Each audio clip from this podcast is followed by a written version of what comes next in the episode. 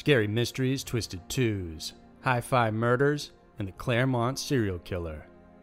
Tales of hauntings, murder, and scary mysteries. Every week, Twisted Twos dives into a pair of uniquely terrifying true stories that are worthy of a more in depth look. For this week, we focus on one of the most brutal robberies ever in the US and a mysterious serial killer from Australia. Get ready for Scary Mysteries Twisted Twos.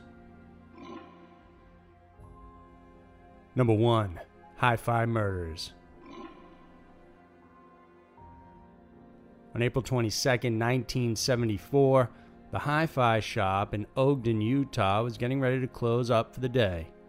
Employees, 20 year old Stanley Walker and 18 year old Michelle Ansley, were inside the store at the time. Then, without warning, several men arrived at the shop aboard two vans. Three of the men entered, sporting handguns, while one person stayed inside the getaway car. The two employees were tied up, then taken down to the basement as the gang started robbing the store.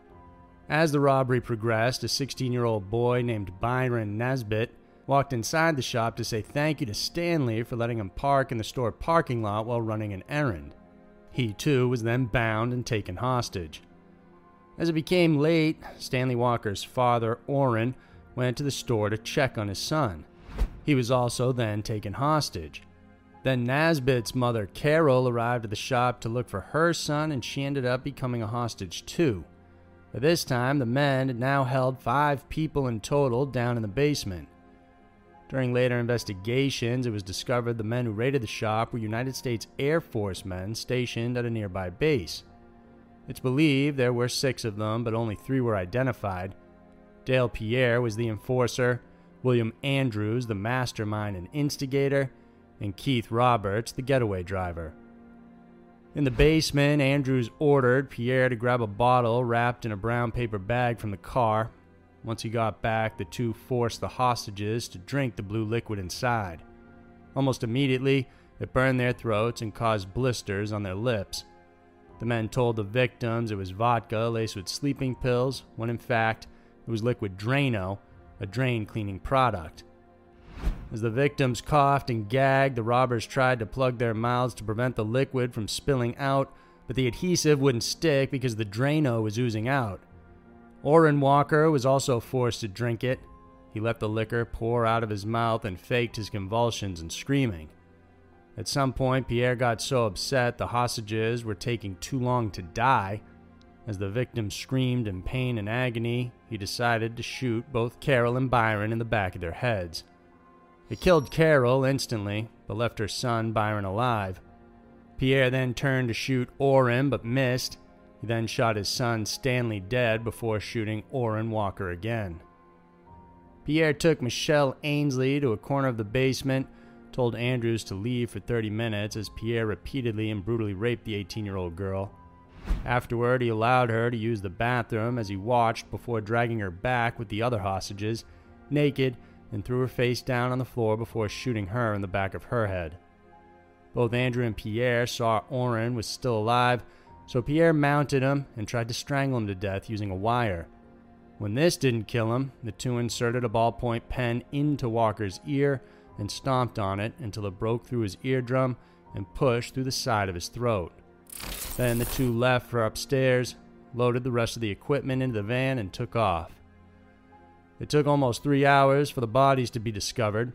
Orren's wife and other son arrived at the store looking for their family members. The son heard noises from the basement and broke the back door to enter while his mother called Ogden police. When the authorities got there, both Stanley and Michelle were declared dead, while Carol was taken to the hospital, yet died en route. Byron Nesbitt survived his ordeal but suffered severe brain damage. He spent more than 250 days at the hospital before he could be released. Orren Walker also survived, but with severe burns to his mouth and chin, his hearing was permanently damaged because of the pen. Hours after news of the robbery and brutal murders were reported, a tipster from the Air Force called the police and told them Andrews once told him months before he was going to rob that hi fi shop and kill anyone who would get in his way. After this, two teens who were dumpster diving close to Hill Air Force Base found the victims' wallets and purses, and they told police. The detectives who arrived at the scene made sure to put on a show for the gathered airmen, hoping to catch a glimpse of who was acting suspiciously amongst the crowd, and this paid off as both Pierre and Andrews were visibly shaken as police gathered more evidence. When the two men were arrested as suspects, a search in the barracks led police to a public storage unit that the men had rented. There, they discovered the stolen equipment matched via serial numbers to the hi fi store.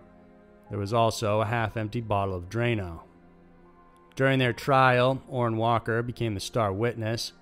Byron Nesbitt suffered amnesia due to his injuries and was unable to testify. Both Dale Pierre and William Andrews were found guilty of three counts of first degree murder and sentenced to death. The third man, Keith Roberts, was also charged with aggravated robbery and sentenced to five years to life. The other three men have never been identified. Both Pierre and Andrews exhausted their appeals, and many people accused the trial and jury of racism since the perpetrators were all black and the victims and jury all white. But in the end, both Pierre and Andrews were handed their sentences regardless. Pierre was executed in August of 1987, while Andrews was executed in July of 92. Robert served 13 years in prison before he was paroled in 1987. The Hi Fi murders have gone down in history as one of the most brutal robberies and murders the United States has ever seen. Today, the case remains controversial and widely used during training for upcoming FBI detectives. Number 2. The Claremont Serial Killer. 28 years ago, a woman's silk kimono was stolen off a washing line in Claremont, a high end suburb in Perth, Australia. Then, this same kimono led police to the arrest of one of the most terrifying serial killers in the area two decades later. It was in 1996 when 18 year old Sarah Spiers called a taxi from a phone booth at 2 a.m. after leaving Club Bayview. Witnesses spotted her standing on the side of Stirling Road as she waited for the cab. One witness mentioned seeing a car stop in front of her. When the taxi arrived at 2:09 a.m., Sarah was gone, and she has never been seen since. On June 9, 1996, 23-year-old Jane Rimmer disappeared around the same part of Claremont. She was also on a night out with friends, but opted to stay after her friends had headed home. She was last seen at the Continental Hotel and captured on footage outside at 12:04 a.m. 55 days after her disappearance, her body was discovered dumped 40 kilometers south in a bushland at Woolcoot Road in Wellard. Nine months after Rimmer's disappearance, another victim was taken. Ciara Glennon, who was 27, was last seen at the Continental with her friends on March 14, 1997. She decided to head home close to midnight and was seen walking south through Stirling Highway. Witnesses saw her talking to someone in a light colored vehicle, but no one knows what happened to her afterward. It was 19 days later, on April 3rd, when her body was found by a worker. It had been dumped in a scrub near Eglinton, Despite interviewing over 100 suspects in the cases, police were stumped on who could have done such brutal crimes. The case eventually went cold for nearly two decades before police finally got a break. It started with a break in and attempted rape in 1988 at a home in Huntingdale.